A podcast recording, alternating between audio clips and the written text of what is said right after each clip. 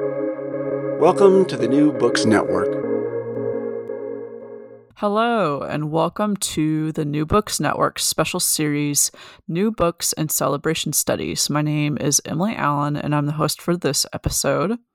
Our guest for today is Dr. Ray Allen, author of Jump Up Caribbean Carnival Music in New York City, published by Oxford University Press in 2019. Jump Up Caribbean Carnival Music in New York City is a comprehensive history of Trinidadian calypso and steel band music in the diaspora, blending urban studies, oral history, archival research, and ethnography. Jump Up examines how members of New York's diverse Anglophone Caribbean communities forged transnational identities through the self conscious embrace, transformation, and hybridization of select carnival musical styles and performances. The book addresses the issues of music, migration, and identity, exploring the complex cycling of musical practices and the back and forth movement of singers, musicians, arrangers, producers, and cultural entrepreneurs between New York's diasporic communities and the Caribbean.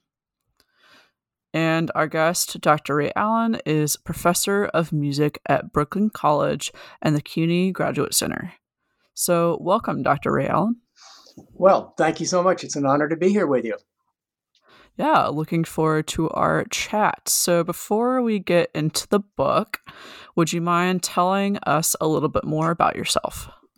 Sure. Um, well, I'm, as you said, I'm, I'm ethnomusicologist. Um, been teaching at Brooklyn College for many years.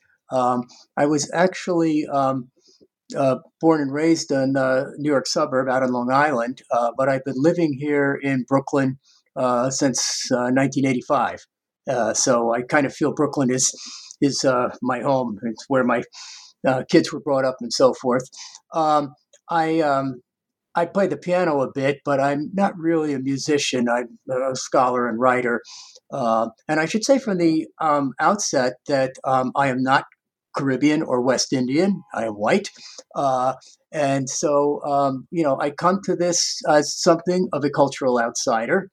Um, however, since I have, as I said, lived in Brooklyn for so many years, I've been going to Brooklyn's Carnival uh, since 1984. So um, I'm more than a casual observer, let's say that. Um, and um, I've had many West Indian students uh, at Brooklyn College, so I, I, feel a real connection to the community in that sense. Um, but um, just to identify myself, I am not uh, Caribbean, uh, nor do I play in a steel band or so forth. Um, I, I, come to it, uh, you know, as an outsider looking in, but as one who's quite attached to the community. So, um, how's that? Yeah, I think that helps a lot with kind of framing, you know, the context in which this book, you know, came, you know, in that way. And I'm interested to hear more too about what you were just mentioning your first experiences of, you know, the Brooklyn Carnival in 1984. What was that like for you? Sure. Um, well, I was a graduate student at the University of Pennsylvania then, and um, one of our had a, class in Afro um, diasporic music, uh, including carnival music, New World carnivals. Um, and um, one of our professors, Morton Marks, uh, you know, who lived in Brooklyn, said, you know, you guys ought to come up. Uh, you know, Penn is in Philadelphia. He said, you guys got to get on the train and come up here and have a look at this. It's an amazing event, this uh, West Indian Carnival. It takes place on Labor Day. And uh, so uh, one of my buddies and I did this, and um, I was just truly mesmerized. I had one of those epiphany moments, you know, when I saw Eastern Parkway with just the throngs of people um, pulling steel bands uh, up the parkway, the the big um, uh, trucks playing that again. And uh, the big sound trucks playing, uh, you know, the latest soca hits and so forth. And uh, it, it, was just totally amazing. And uh, in those days, you could go out uh, into the parade itself, into the crowd. They didn't have the barriers that they do today. Uh, and so, you know, it's quite participatory in that sense. So, you know, we got out there and helped pull one of the steel pans up the parkway, uh, one of the steel bands up the parkway. And it, as I say, it was just this amazing moment. I fell in love with the music. Um, and ever since then, I, um, you know, have been going to Carnival. So, uh, yeah, I, I, I was a convert early on. Yeah, and uh, that's interesting to hear about your experiences, early experiences rather, um, in carnival, and you know, having gone through your book, how much you've you know experienced it over the years, and you know what has now become like you're saying a home. Um, so that's really interesting positionality wise in what you bring to the table there. Um, and then another kind of like contextual question here, you know, m- maybe a more obvious question. What does the first part of your book's title, Jump Up, refer to? Oh, sure. Well, jump up is a kind of general term uh, in West Indian uh, culture and carnival that means just the kind of exuberant, let yourself go, um, uh, dance, um, literally jump up in the air. Uh, you know, um, a lot of Afro Caribbean dancing is getting low and going down with the hips and so forth, but it's also a kind of verticality of jumping up and down to the beat, especially to very loud, bass heavy soca music. Uh, and so jumping up means just, you know, getting out there and dancing. And that sort of captures the essence of this incredibly vibrant uh, celebratory music that happens during Carnival. So, yeah, jump up. And there, there are many songs uh, uh, that, you know, with the title, Everybody Jump Up, Jump Up and Wave Your Flag, uh, so forth and so on. So it seems like an appropriate title. Yeah, that's, I wish I could, I'll have to try to watch, I guess, footage of these carnival celebrations because now I'm kind of intrigued by you were talking about how participatory it was, like without the barriers and this idea of jump up. That sounds really, like I said earlier, fun and very interesting.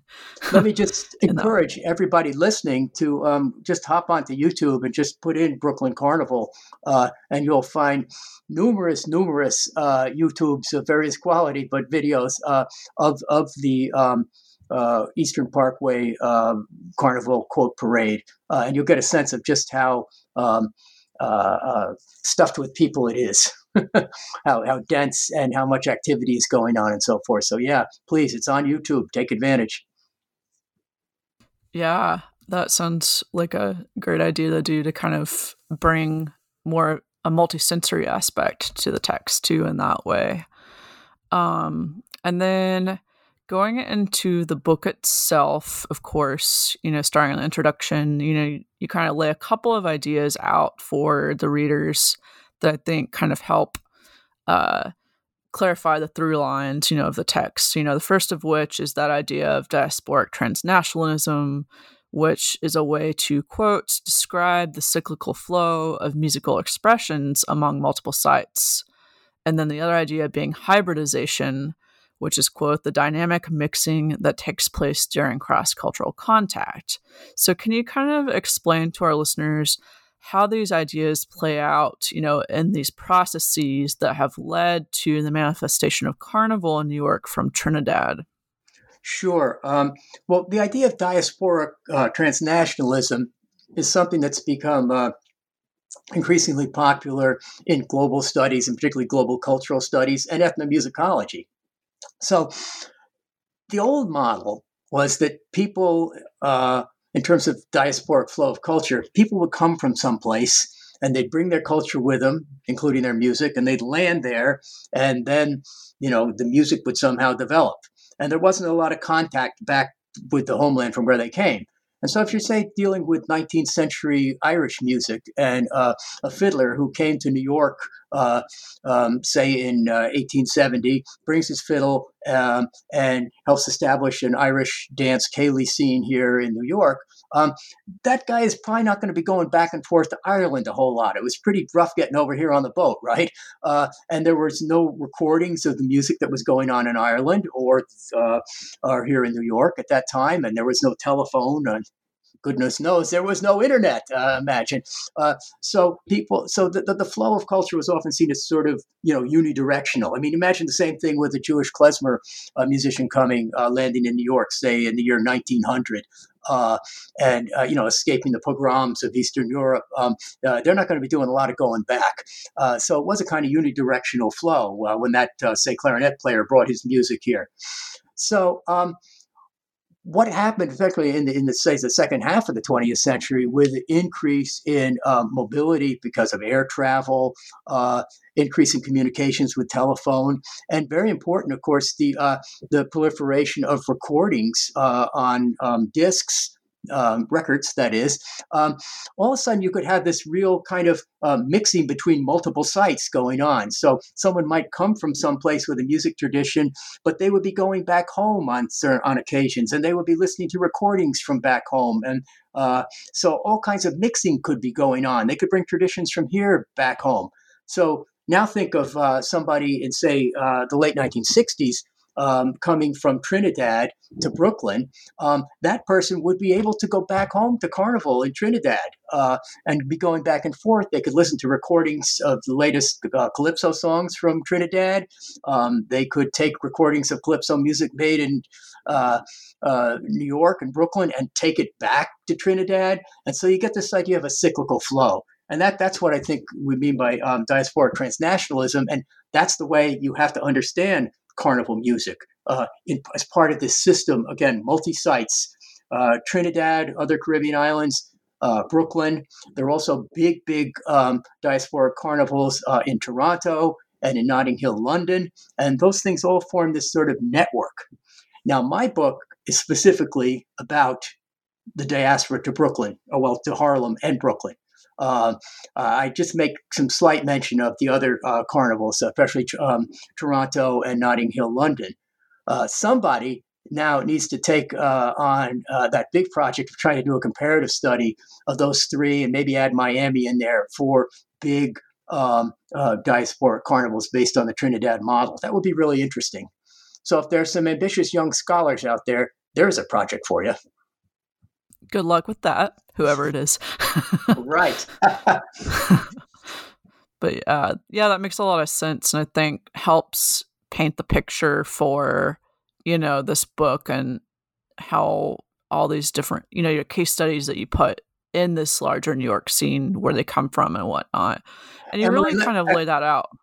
I'm ahead, sorry. sorry. Emily, let, let, me just say that when hybridity, just very quickly, you know, this is a, a, concept that's pretty well established now that you, you can't study um, uh, African derived musics, Afro diasporic musics in the New World without you know, thinking a lot about hybridity, the blending of cultures, and uh, and we'll see that the forms we're looking at here, um, calypso, uh, steel band, soca, uh, they are a blend. Uh, they're uh, they're heavily African uh, in their um, um, uh, roots and ancestry, but they absorbed a lot of European music too, and that's very much the story of music in the Caribbean. They're they're uh, uh, hybrids of um, Afro and Euro American musical traditions, uh, although they're actualized primarily by um, Afro Caribbean people, but there's European influence too.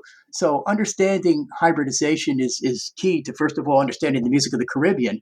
Then you get this second layer of hybridization when uh, people from the Caribbean come to North America come to New York, Harlem and Brooklyn, and they hear all this other amazing music, jazz and blues and R and B and hip hop, and they start to mix those with their, um, let's say, calypso and soca music. So you get hybridization on top of hybridization and multi-hybridized forms. And in a way, anyway, that's what um, soca, soul, calypso, that's what it is. So hybridization is central to what we're doing. Oh yeah, definitely. I mean, that makes a lot of sense. And I mean, when I think about New York, just kind of in a general sense to the, you know, larger area, I mean, there's so much going on there with hybridization for sure. Absolutely. Um, and, and there's, there's so much there's so much more to to go into that I couldn't do in the book, but I'm just trying to lay out some of the big parameters. Uh, you know, the way um, the different island musics interacted with each other here in New York, the way they interacted with Black American music, with Latin music here in New York, so New York is such an incredible um, melting pot uh, of different music traditions, especially Caribbean traditions, that it's just an amazing place to study. Absolutely, I think there's so much to go into um, there, and just that one scene alone, um, let alone the multi-sided idea that you uh, posited too. Backtracking a little bit to something you were getting at earlier, you know, kind of mapping out these networks. You know, in chapter one I thought it was really useful how you kind of laid out first what was going on with, you know, Trinidad Carnival historically and kind of as a whole, um, just to kind of, again, make it easier to follow that network over to New York, of course. And in chapter one, I thought it was interesting how you kind of laid out four different themes about Trinidad Carnival. You know, that tradition as participatory ritual, presentation and commodity, resistance and identity, and diasporic expression. So, how do those four through lines contextualize and help us understand the Harlem and Brooklyn carnivals? Sure. Um, let, let, me just say that uh, uh, this first chapter is, is really meant for people who may not uh, know so much about Calypso and Steel Band. Uh, and it may be that um, uh, they, some people who do know may want to skip this chapter, but I felt like I need to give some foundation um, so, uh, yeah, beginning, uh, Carnival in Trinidad is participatory uh, ritual. Uh, um, Carnival came out of the um, emancipation celebrations of the African slaves, uh, the Canboulay um, celebrations, uh, beginning in the around 1835 and they were laid on top of the European idea of carnival, the sort of pre-Lent uh, festival. Uh, so um, you know, the, it is ritual and people are supposed to participate. Okay, you're supposed to drum and sing and dance and jump up and be part of uh, the ritual. It's not something that's just necessarily stuck on a stage. So it's important to understand that. On the other hand, it has become, by the time we get to the 20th century in Trinidad, uh, there's a strong presentational um, aspect to it uh, and a commodification of it. That we had professional um, calypso singers who would um, uh, you know, perform and be paid. And audiences would sit down in these venues called calypso tents and listen to them sing, uh, the way we maybe think of in a Western idea of a quote concert. Um, which was not something that was part of the uh, early Canboulay uh, celebrations, where you know everybody's in it together, singing and dancing. Um, and then, of course, you get recordings, and all of a sudden, recordings are commodifying sound and being sold. Uh, so there's a huge history of the recording of calypso music uh, in Trinidad and in Harlem and in Brooklyn and so forth. So that's a, an important part of the story. Uh, I'll just keep running down here. You mentioned uh, resistance and identity. Um, well, because uh, Trinidadian Carnival grew out of um, the Canboulay uh, emancipation celebrations, um, by nature it's resistance. It's it's it's showing that you know the slaves are saying we're now free. We're we have resisted and broken the chains. And so that kind of theme continues through because remember slavery ends in trinidad but the british continue to control things. You know it's a colony up until the uh, uh, 1960s so while all this carnival is developing, uh, there is still a very repressive British regime kind of, you know, trying to hold back the uh, majority African population and, and carnival was one way of expressing some resistance to that. Uh, um, sometimes it was just in, in, just you know doing your African drumming and dancing. Uh, there's a lot of satire involved in carnival in terms of the songs and the costumes, and often satirizing the powerful and and the British elite uh, or the French elite. Uh, uh, so yeah, resistance is. Um, extremely important, and then establishing this identity um, as African people in the New World. Um, it's a, a diasporic uh, expression, as I said, because you know Trinidad couldn't hold on, couldn't hold its carnival. It just spread out. When when people left the Caribbean, they brought carnival with them, whether it was Brooklyn or Toronto or London or Washington or um, um, Miami, and, and and just the different Caribbean islands. So by its very nature, where Caribbean people land, they seem to bring carnival with them. Uh, so that was the kind of foundation I wanted people to have to now let's look at what actually developed. Let's start with Harlem. So, yeah, I think that helps a lot um, in making the text approachable in that way for any kind of reader, which, and you know, I think is good for understanding those bigger ideas that you were getting at about those four themes, for instance. So, um, and I definitely think you can see those, you know, very evidently in the chapters that follow that more hone in on New York itself. Um, so I, I, found that really useful um, as guidepost, if you will, um, throughout the rest of the text. And then, um, so also going on to, you know, more of the, you know, New York scene, you know, in chapters two and three. That's kind of where you get into, you know, the heart of the text, going into talking about how the Calypso shows that first started in Harlem's club and dance halls from the 1930s to 1950s, and then, of course, carried over into Harlem Carnival from the 1940s and 1960s. So, starting with Harlem, Um, what were these performances like, these Calypso performances, in the clubs and halls versus the streets during this time?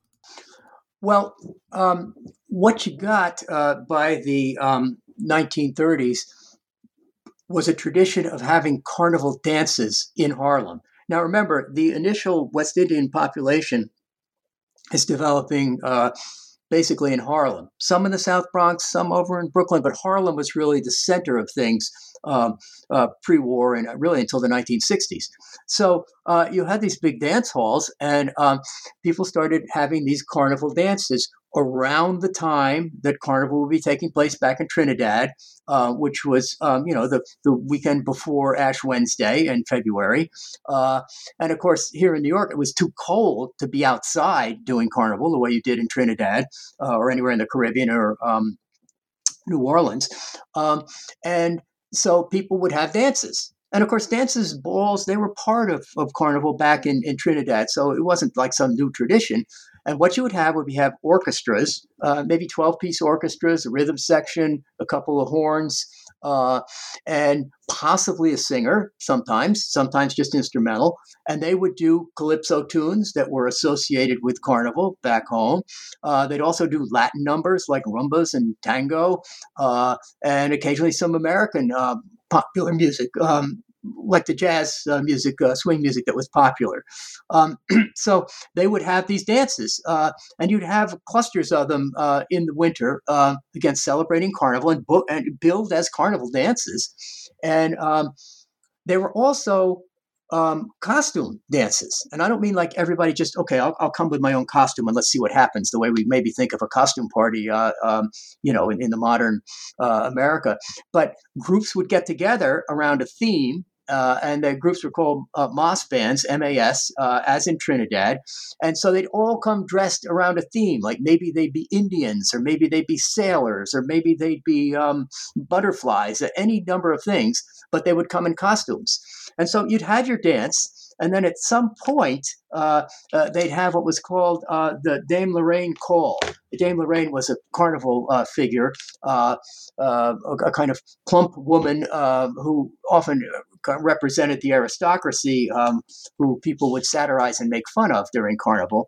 but they actually called these Dame Lorraine dances. Um, but they would have the call and they'd say, okay, now each MAS band will get to come out and show their stuff. And if I could, if I, I, thought it'd be fun to just read this one little quick section here because it's um, out of the New York Sun, which was a New York um, uh, city paper, um, and this I believe was 1941. But if I could, i am going to go ahead and read it. Um, the Dame Lorraine Call at an early Renaissance uh, casino show. The Renaissance Casino was a big hall okay, uh, was preceded by a series of recitations in patois dialogue as masqueraders, uh, masqueraders that reeked with the same bawdy humor which marked the Elizabethan era.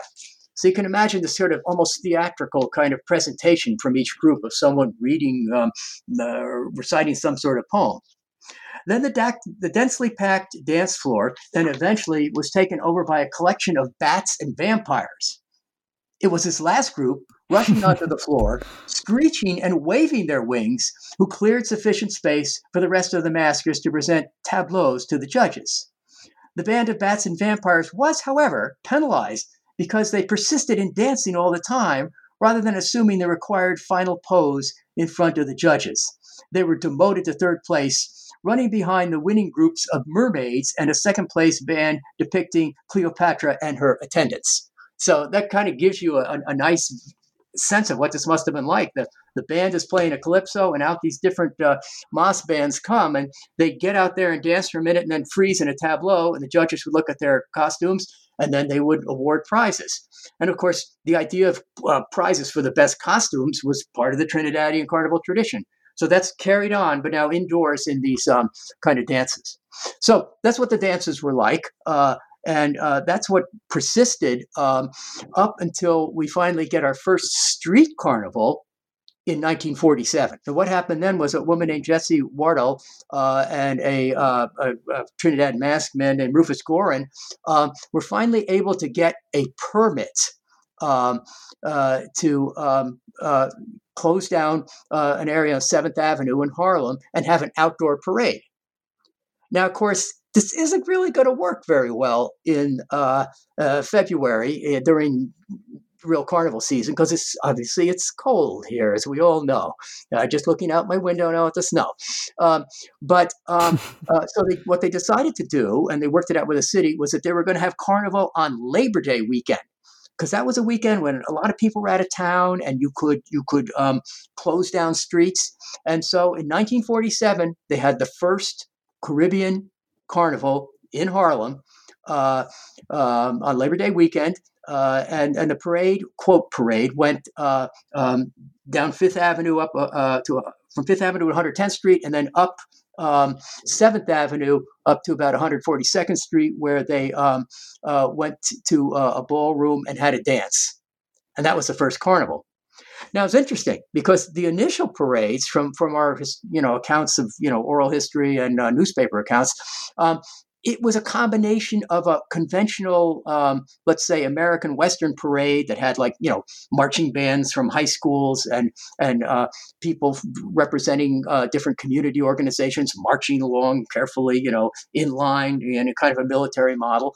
But then they had this carnival stuff, people dressed in these wild costumes, and pretty soon uh, uh well, let me say the, the initial ones. It, it, seems that we think that there were the music was being provided by calypso singers who were on um, little flatbed trucks singing, uh, maybe with a couple instruments, uh, and um, very light amplification, if any amplification, maybe a bullhorn, right? Nothing like the thunderous uh, sound trucks that we have today.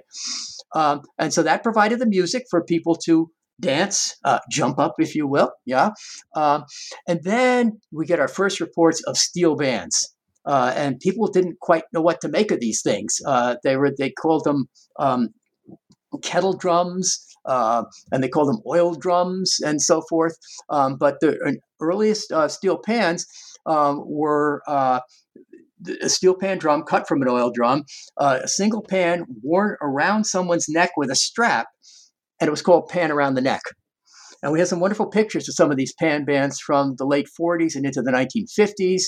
Uh, Rudy King was one of the famous uh, pan men who brought one of the first pan bands out to Harlem Carnival. And when these pan bands would play, people would jump into the street, uh, jump, you know, off the sidewalks into the streets. And so the whole parade structure would break down and uh, you have more of a carnival feel to it uh, rather than a formal parade. And of course, the authorities didn't always like that, and uh, you know, because they wanted an orderly parade, and the steel bands would slow things down, um, and so it was a kind of a, a, a, conundrum for the people organizing it. They they wanted the steel bands there to attract the people, but the steel bands kind of slowed things down uh, and, and sort of, you know, wreck the structure of their uh, carefully uh, put together parade. So uh, th- this is what went on then for um, uh, 15 years up until the early 1960s. That was what the parade was like in Harlem. And when the parade was over, uh, people would go into a ballroom and they'd have a dance similar to what I just described before. And people would come in in costumes and you'd have an orchestra playing calypso tunes. And some of those calypso singers would get up and sing. And people really felt a sense of this carnival. That sounds like a blast. Oh my yes, gosh. Yes. I would love to have seen that. Oh it's interesting to, you know, the tensions there between kind of like this formality of it versus maybe the more improvisatory aspects of that too um that sounds like happened with things like getting the permit and whatnot um for that. So it's really interesting to hear about that history behind that um and then of course that led to the brooklyn carnival which you get at in the next chapter four um you know, saying that that one stemming stemmed from quote the mass immigration of English speaking Caribbean people in the wake of the new 1965 immigration laws. And so you mentioned that Harlem Carnival was a template, more or less, for Brooklyn's Carnival, but what differences do we see surface in this Brooklyn version? The main difference, I would say, with the Brooklyn Carnival was just the size or magnitude of it. Um, like the Harlem Carnival, uh, uh, there was centered in like one big well, let's just call it a quote parade or a carnival parade. Uh, but then there were dances uh, and, and, presentations and concerts and so forth before and after. Uh, uh so um, in many ways, the, the, the, Harlem parade sort of set the stage for a multi day long weekend celebration. But the Brooklyn one was much, much bigger. Um, we have reports of uh, tens and hundreds of thousands of people in some of the earliest uh, Eastern Parkway parades, uh, which um, started in 1971. And, and very quickly, people are talking about a million people on Eastern Parkway. Uh, which is a lot of people. uh, so again, the size and scope of it were were much more. Um, and I, I, can go into um, and I can go into specifics on that, or, or what what would you like me to say? Yeah, you can go for it. It'd be interesting to hear more about that. Basically, the setting, uh, the way the Brooklyn um, uh, uh, Carnival developed was um, uh, you had a series of, of evening concerts in back of the Brooklyn Museum. The Brooklyn Museum sits uh, right uh, off of Grand Army Plaza, which is the centerpiece of um, uh, uh, of, of central Brooklyn.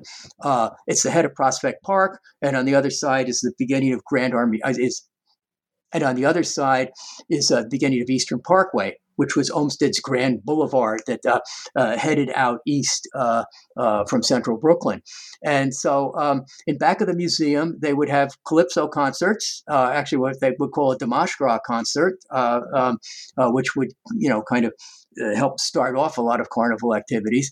Uh, and um, that would feature leading calypsonians, um, uh, who, many of whom were actually brought from Trinidad, which was kind of interesting because now in the 1960s, or oh, sorry, the 1970s, and now in the 1970s, uh, uh, it's easy to bring people up from Trinidad with air flights. You didn't have to put them on a boat and you know take a week or something to get up here.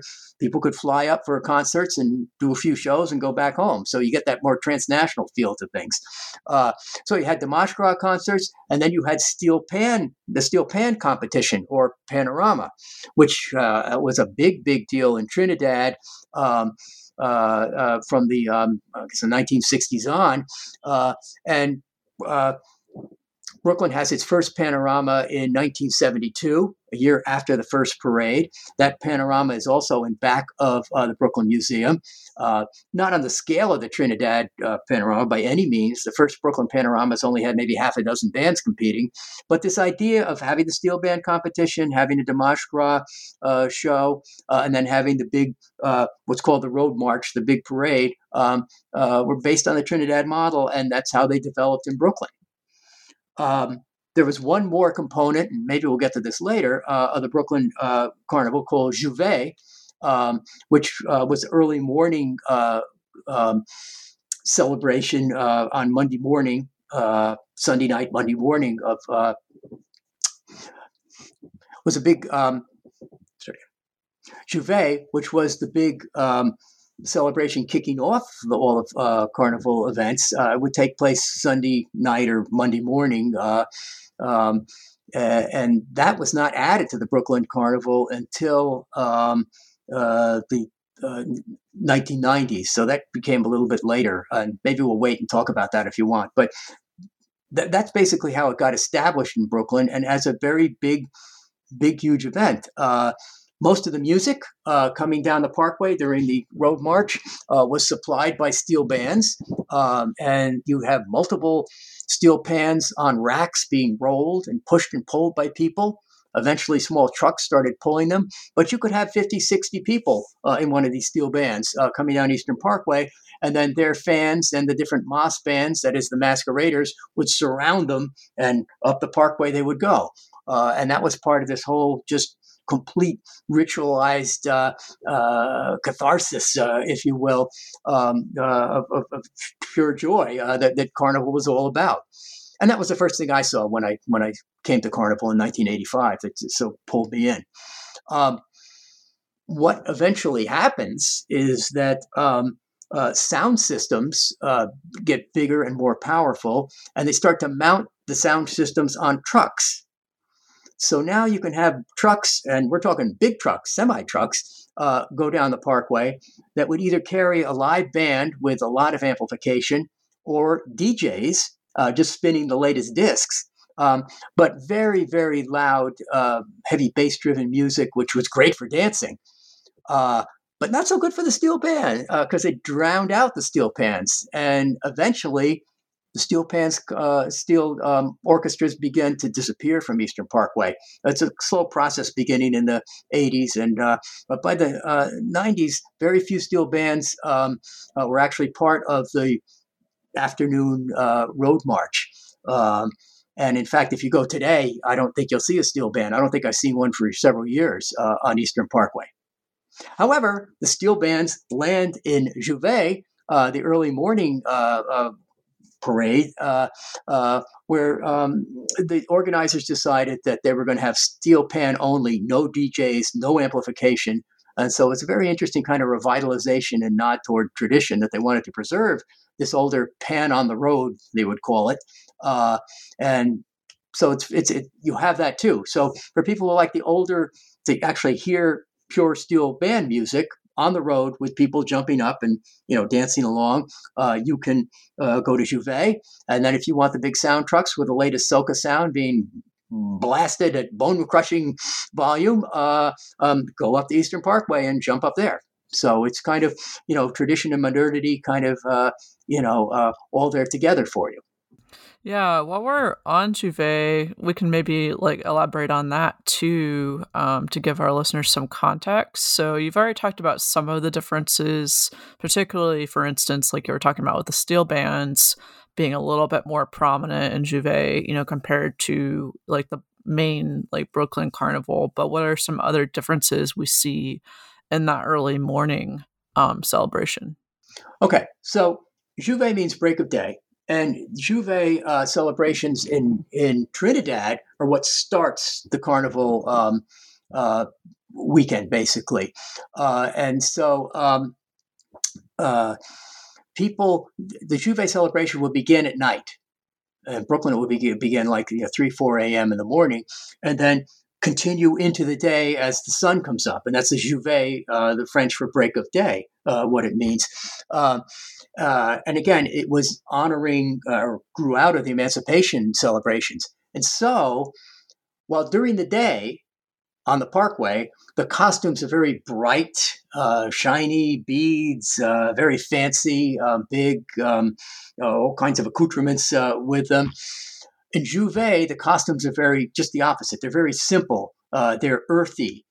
people wear torn up clothes people put mud on them, people put oil on them, people put paint on them. Uh, and it's all kind of, you know, uh, kind of referencing back to thinking about the slaves. Uh, there are uh, jab jab devils who dress up as devils uh, and completely blacken themselves as a kind of again uh, mocking the, the, the devilish masters. Um, you know, uh, who oversaw the sugarcane fields and so forth. Uh, um, people would, would, would dress up in chains again as a, as a, a, a nod towards slavery and so forth. Uh, so the costuming is totally different. And if you go to J'ouvert, don't wear fancy clothes because people might come up and grab you and get mud and uh, uh, um, uh, paint and stuff on you. I, I, have my special J'ouvert shirt that I wear. Uh, uh, so um, uh, a very, very different kind of feel to the costuming. The music is only acoustic steel band and percussion. There are no um, DJs or sound systems during J'ouvert. I don't know how they did it, but amazingly now, uh, for since 1994 when they did the first J'ouvert, um, uh, those uh, what are we uh, 20 25 years. Um, uh, they've never had any problem. Nobody has come with sound systems. People respect this idea of let's hear pure steel pan music, unamplified, Let's hear uh, percussion ensembles that remind us of our African heritage and so forth. And that's what that celebration is all about. Uh, so uh, it's it's a classic kind of revitalization movement, what anthropologists would say, and that uh, people were worried that the steel pan on the road was disappearing in Brooklyn, and so they kind of created this J'ouvert uh, tradition with no uh, uh, DJs allowed. And what's really interesting uh, is that J'ouvert back in Trinidad which has a lot of these um, acoustic, a lot of steel bands and percussion ensembles, but they also have um, DJs uh, uh, during J'ouvert uh, in um, Trinidad. And so uh, it's kind of interesting that the most pure um, pan music, or the way it quote used to be, uh, nostalgic music, is happening in the diaspora, not back in Trinidad. I, I, find that quite interesting, and it's something that probably needs to be explored a little bit more. Anyway, uh, uh, so that's what J'ouvert is about, and um, it's now become an established uh, part of Carnival. It's run by the um, City International, which is a different organization than the West Indian American Day Carnival Association, which runs the big um, Eastern Parkway uh, Road March and concerts uh, and so forth. So um, that's kind of the, the two parts of Carnival that I would say really complement each other, uh, even though one, uh, you know, at first sight, well, one, one, looks real traditional and one looks real modern, but uh, uh both are uh, important and many, many people go to both of them. So uh, most interesting. Yeah, that helps a lot with kind of painting the picture of that broader scene, I think, um, and how different the different soundscapes are, I guess, of those um, two different parts. So appreciate that you clarifying all that. I think that will help our listeners quite a bit. Um, and then you also mentioned an organization that I was actually going to ask about the, you know, kind of backing organization of the main Brooklyn Carnival, the West Indian American Carnival Day Association. And I found it interesting that in the book you mentioned that they were promoting a quote unquote one people pan Caribbean narrative in Brooklyn Carnival, at least in the 70s and 80s. So, you know, you were talking about the different, you know, types of music and that. So, how did all that music play into that one people theme? And, you know, why were they doing this? And how was that narrative received by the communities? Well, very interesting. Uh, uh, Carlos Lezama, who was uh, one of the founding members of the West Indian American Day Carnival Association and the president and the, the driving force behind that organization and Brooklyn Carnival for many, many years. Uh, he was Trinidadian who had uh, uh, worked uh, uh, in the uh, transit system in the subways. Um, but um, he quickly realized that, um, you know, Carnival and Carnival music was a way of bringing together, or hopefully bringing together, the different Caribbean um, immigrant groups uh, who from the different islands and nations that were now living in Brooklyn. Now remember, the majority. Uh, now remember, Trinidadians were not the majority of quote West Indians in Brooklyn. Okay, the biggest numbers were actually from Jamaica. Jamaica did not have a carnival back in the 1970s. Okay, they had a uh, they had a bit of a calypso tradition, but you know the music coming out of Jamaica was reggae, right? No carnival tradition. Uh, so the whole idea of carnival was a little bit foreign to uh, uh, Brooklyn's largest um, West Indian group. Um, then there were people from other islands. Uh, besides Trinidad was probably second in terms of population, from what we know. But then you have a lot of people from Barbados, uh, coastal Guyana, um, Grenada, uh, St. Lucia, um, uh, particularly uh, St. Vincent, Antigua, and you know those places. Some of them had carnivals, uh, but they weren't as developed as Trinidad's, uh, and uh, a few of them, like Antigua, had had some steel band tradition, but not a lot. Uh, so all of a sudden, they're being presented with you know all these West Indian people, um, some of who are not that familiar with carnival, are being presented with okay, here's this event. You all need to come together because we can all be one. Uh, but the whole model was Trinidadian. And Lezama and the people who were running the West Indian American Day Carnival Association were Trinidadian, almost all of them. So there was that tension there, you know, are, are we all one or not? And musically, the biggest kind of way that that manifests itself, that tension, uh, was the uh, kind of uh, uh sonic battles between reggae music, obviously Jamaican music, right? Which was coming out of sound systems initially on the sides of Eastern Parkway, uh, set up on the road on the side, uh, and the uh, uh calypso and soca music, which was Trinidadian, which was coming off the trucks and the steel bands going down the Parkway, and eventually the reggae. Uh, um, uh, the, the, Jamaicans got their sound trucks also to um, play reggae music. And so when you go out there on the parkway, yeah, you got all these Caribbean people together, which is what Lezama wanted. But in certain ways, music kind of helped keep them a little bit apart. I, I like to think of it as, as, as the Parkway is like a, a, a, you know the Caribbean Sea, the ocean, and then you have these different islands, and the islands are the sound trucks uh, with people around them. But there'll be a Trinidadian sound truck playing the latest Trinidadian soca tune, and everybody waving their Trinidadian flags. And then along will come another truck with playing reggae, with surrounded by people wearing um, uh, uh Jamaican flag paraphernalia and waving Jamaican flags. And then there'll be one from Barbados uh, that's uh, playing the music of one of the Barbadian uh, calypso singers, and people will have their Barbadian flags. So it, it's interesting. In one way, we're all one that we're out here on the Parkway, uh, but we're still maintaining our kind of little tribal island groups they still kind of um, you know form their own little uh, tribal island groups, uh, uh, which is really interesting. But again, I think it's a way of mediating the kind of dual identities that people have. Yes, I'm Afro Caribbean, but I'm also Trinidadian. Okay, and that's different than Jamaican. And yet, I'm part of the Caribbean West Indian community, and we're all out here. So. Um, in a way, I think the parade and the music's help people maintain identity while also feeling some sense of, of coming together. Now, the steel bands are also problematic in sense of creating, you know, we are all one, because steel bands came from Trinidad.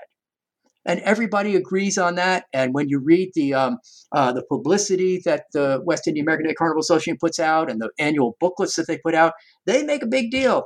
Steel pan is the Trinidadian national instrument and it did spread to some other islands. So you have some steel pan traditions in Antigua and uh, coastal Guyana and so forth. Um, but this is Trinidadian music. And if you look at the early steel bands in the 70s and 80s, they were mostly Trinidadians playing.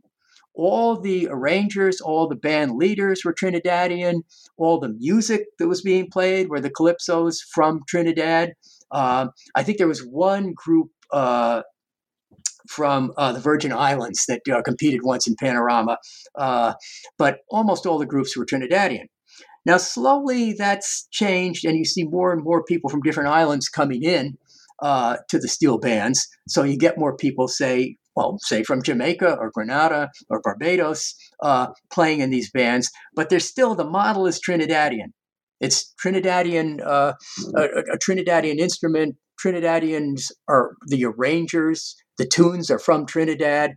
And so, again, there's a, a bit of a tension there in terms of creating a, a really, uh, what would you say, more kind of ecumenical, uh, diverse uh, uh Caribbean um, um, unit. It's still Trinidad kind of uh, rules heavily in terms of, of, the steel bands. So that's that's a bit of a, a paradox. Is just as how how much did the music really make us all one? Uh, and again, I think it's just one of those dialectic tensions that, uh, on one hand, yeah, we're all playing this, and we recognize that we're all from the Caribbean, West Indies, but we still have individual, you know, island affiliations. When it comes to steel band, it's really a Trinidadian uh, uh, tradition. So interesting, yeah, definitely some dissonance on that. Interesting though, like uh, representations and all of that.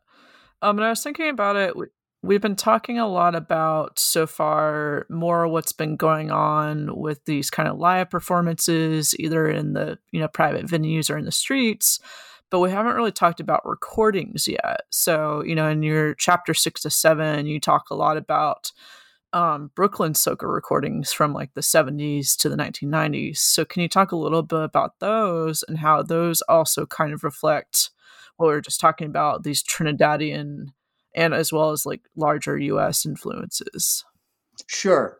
Well, first of all, to take a bigger historical scope, you have to understand that many of the first recordings of calypso music going back to the 1920s were actually made in New York not Trinidad, because they didn't have recording studios back then in Trinidad of, of, of any uh, of size and quality. So most of the early recordings of calypso music from the, especially from the 20s and 30s uh, into the 40s, most of them were made either here in New York or by American companies that went down to Trinidad, you know, with portable stuff. So uh, that changes uh, in the 50s and 60s, and and, and uh, uh, more studios start to develop in Trinidad, and recording goes on there. But getting back to you know your question about uh, soca music, uh, which is developing in the uh, 1970s, what happened was that Brooklyn became a center for the recording of a lot of soca music, uh, beginning uh, really in the 1970s. And that was due um, very much uh, because of two individuals. Um, Granville Straker, who owns Straker Records, and anyone who knows anything about Calypso, you know that many of the records that were made in the 60s, 70s, or sorry, the 70s and 80s and 90s came on Straker Records. Uh, he was from St. Vincent, interestingly enough. And he came here as an immigrant. He was a, a cab driver, uh, um, and then he started selling records out of, uh, uh of out of a shop. And eventually, he developed his own record company called Straker Records. The other um, uh, individual who's important here was Ralston Charles.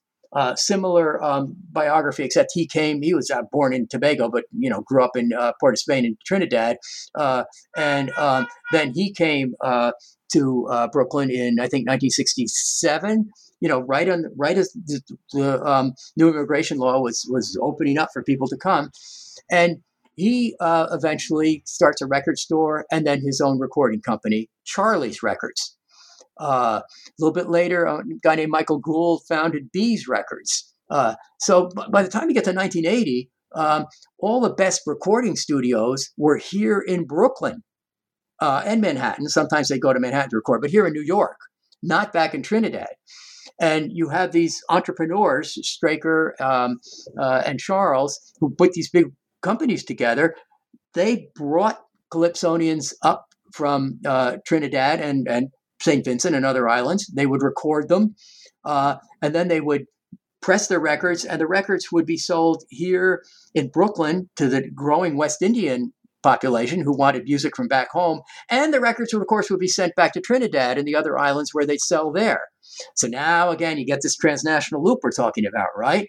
Uh, and, and Brooklyn becomes very central. Uh, it ended up that a number of the important people who arranged the music, um, uh, who uh, would score out the parts for the band and organize the recording sessions, um, also uh, were based here in Brooklyn. Um, the most important of them was Frankie McIntosh, also from St. Vincent, uh, but who uh, came to um, New York in 1969.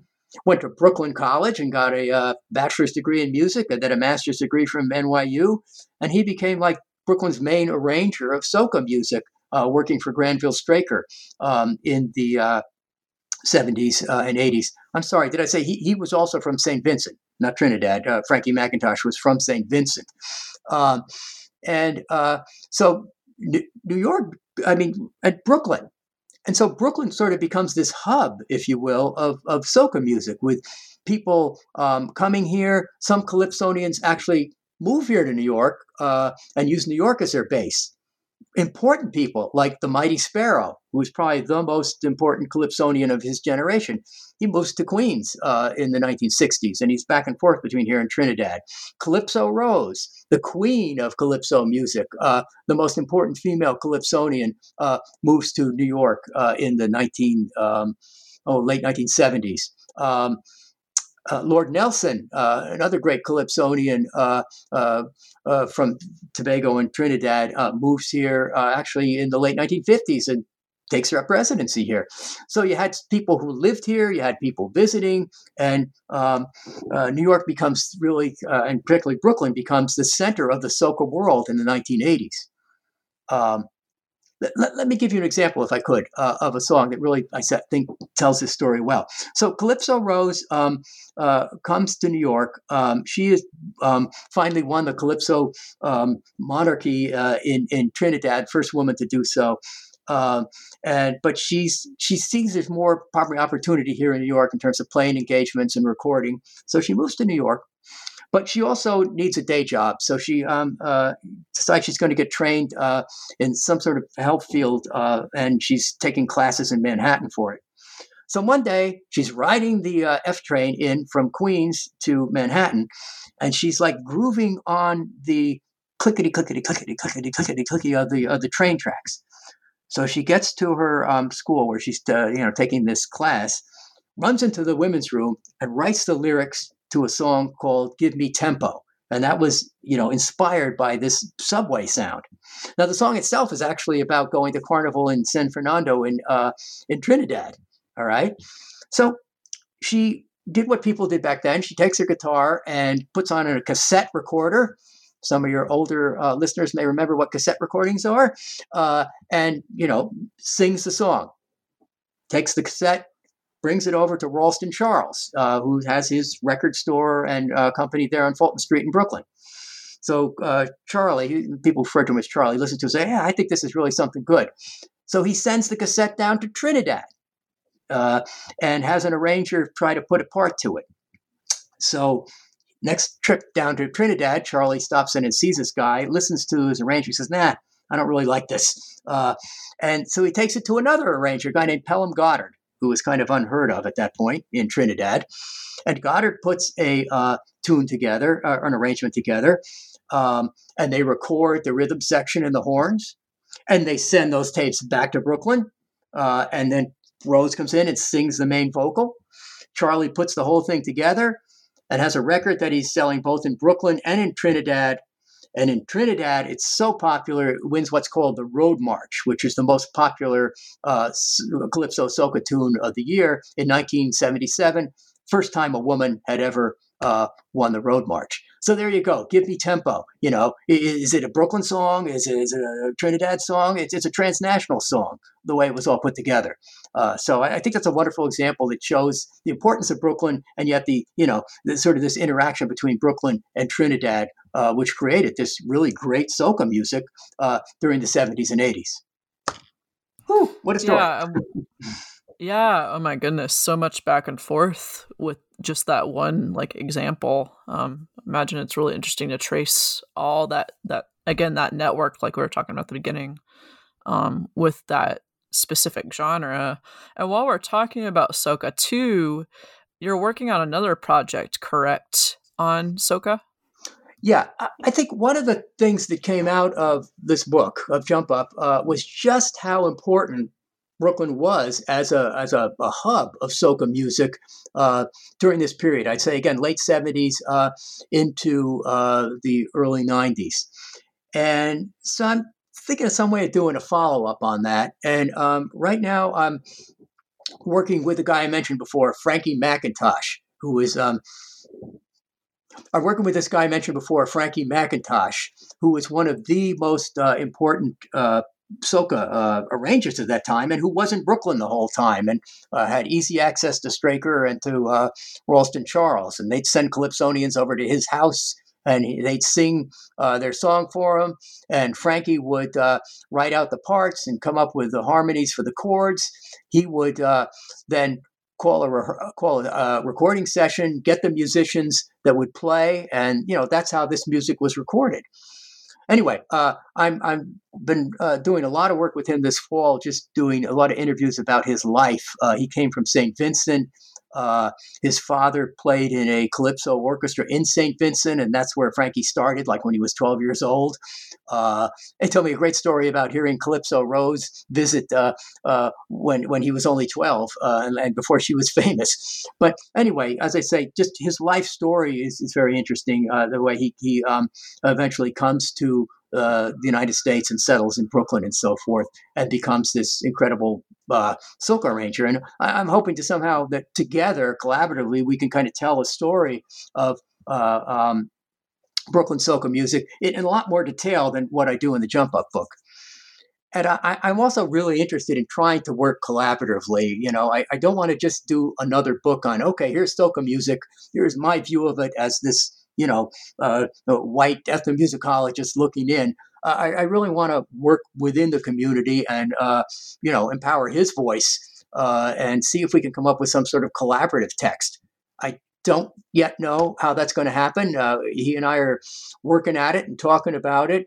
Uh, he's an interesting fellow because he, as I said, he was trained in music, and in fact, his knowledge and skills in terms of music theory um, are, are, definitely outstrip mine. So you know, we're, we're an interesting kind of pair, uh, if you will, uh, and um, we'll see what comes out of that. But but I hope uh, you know, maybe in a couple years you can bring me back on your pa- uh, podcast here, and we can talk a little bit more about uh, uh Frankie McIntosh and Brooklyn soca music. So that's that's the fantasy at this point. We'll see how that plays out. That sounds great, and Frankie McIntosh can join us, and we can have a great talk and learn Absolutely. more about that. collaborative Absolutely. process. that sounds like a great time. Well, thank you, Ray, so much for joining us today. We had a great time talking with you. Well, thank you so much. It, has been uh, an honor to be here, and um, I hope people enjoy the book. And um, you know, I hope we can talk again soon. Yeah, sounds great. And listeners, of course, we appreciate you as well. Um, as a recap, this is the end of an interview with Dr. Ray Allen, author of Jump Up Caribbean Carnival Music in New York City, published by Oxford University Press in 2019. This is Emily Allen, and please join me next time here on New Books and Celebration Studies, a special series from the New Books Network.